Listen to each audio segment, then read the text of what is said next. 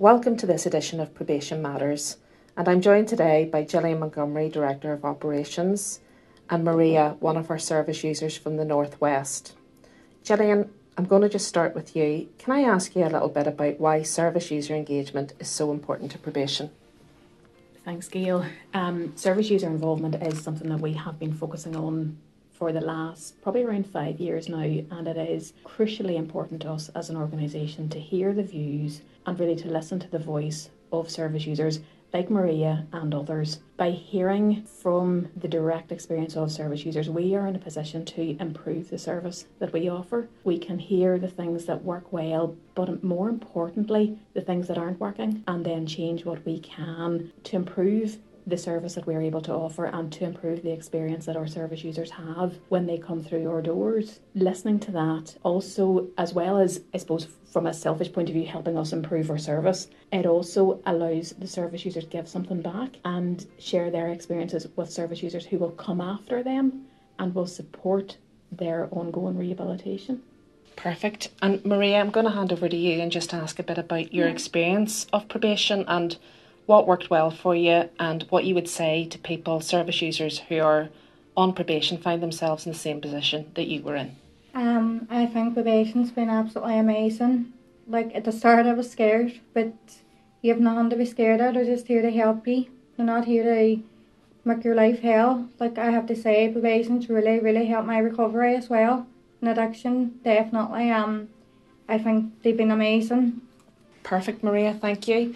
And in terms of the service user groups that we have, uh, forums that we've set up, Janine, that's been a really critical part of our work consulting with people. Can you just talk a bit? What there, there's a service user group in the northwest. Can you talk a bit about that? Yeah. Um, so we have service user groups now across the province, um, and a number who are due to start. The service user group in the northwest. It's it's a group of ladies who meet. Um, they're a formidable bunch and they have given us some really good feedback in relation to the service that we that we offer particularly in relation to support that's needed um, for ladies just that that bit of additional support particularly for individuals who are subject to community service orders who don't have the additional support of a probation officer. So we've been able to adapt our service to take that feedback on board to support the ladies through community service in a way that we wouldn't have if we hadn't have had that group and been able to listen to that feedback. We've also been able to reach out to the mental health champion through that group. There was an invite extended to Professor O'Neill, um, who warmly welcomed the invitation and gave the ladies an opportunity to meet with her and to share their experiences, obviously in relation to mental health, with her, to allow hopefully the services in relation to mental health be improved as well. Great, thanks, Gillian. And Maria, like many of the people on probation, you have suffered with addictions and poor mental health. Um, and I suppose, can you tell us a little bit just about how you've overcome some of the challenges with addictions? Um, over 70% of the people on probation's caseload um, are like yourself and they, they have addictions. Can you just talk a little bit about that? And if there's anybody listening today, you know, that, that has problems with addiction, what advice would you give them? Definitely, addiction's not easy, I know it's not, but if you really, really want it, you can do it. Addiction's killing a lot of people, a lot of young people, and I have to say I've never been happier being sober because life's too short to be throwing bad stuff down your throat. And it's it's a difficult journey, isn't it, Maria? It's not easy, but it's worth doing. Oh, it's definitely worth it. Gillian, just um, in summary and just to conclude today, I mean, service users who are out there have a lot to give back and we see people come through. Sometimes you feel hopeless and helpless, but there is hope for many, many people that their lives can change. Um, and do you want, want to say a little bit about that?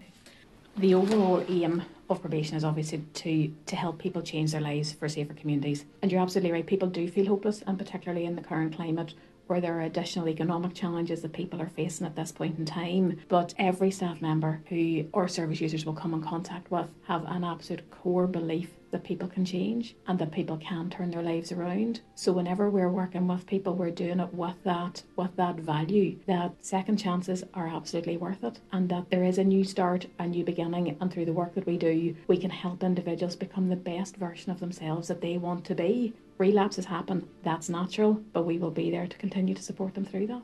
Thanks, Gillian. And Maria, I'm going to leave the last word with you. So tell us just a little bit about your life today and how it's changed and how it's better.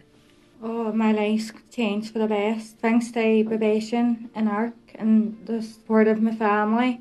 I just love my life now and I would never ever look back. Definitely being sober is one of the best decisions I ever made in my life and I'm really, really blessed I fought an addiction and I couldn't be more happier now. Maria, thank you and thanks for sharing your story today. It's not easy and thanks to Gillian Montgomery, Director of Operations.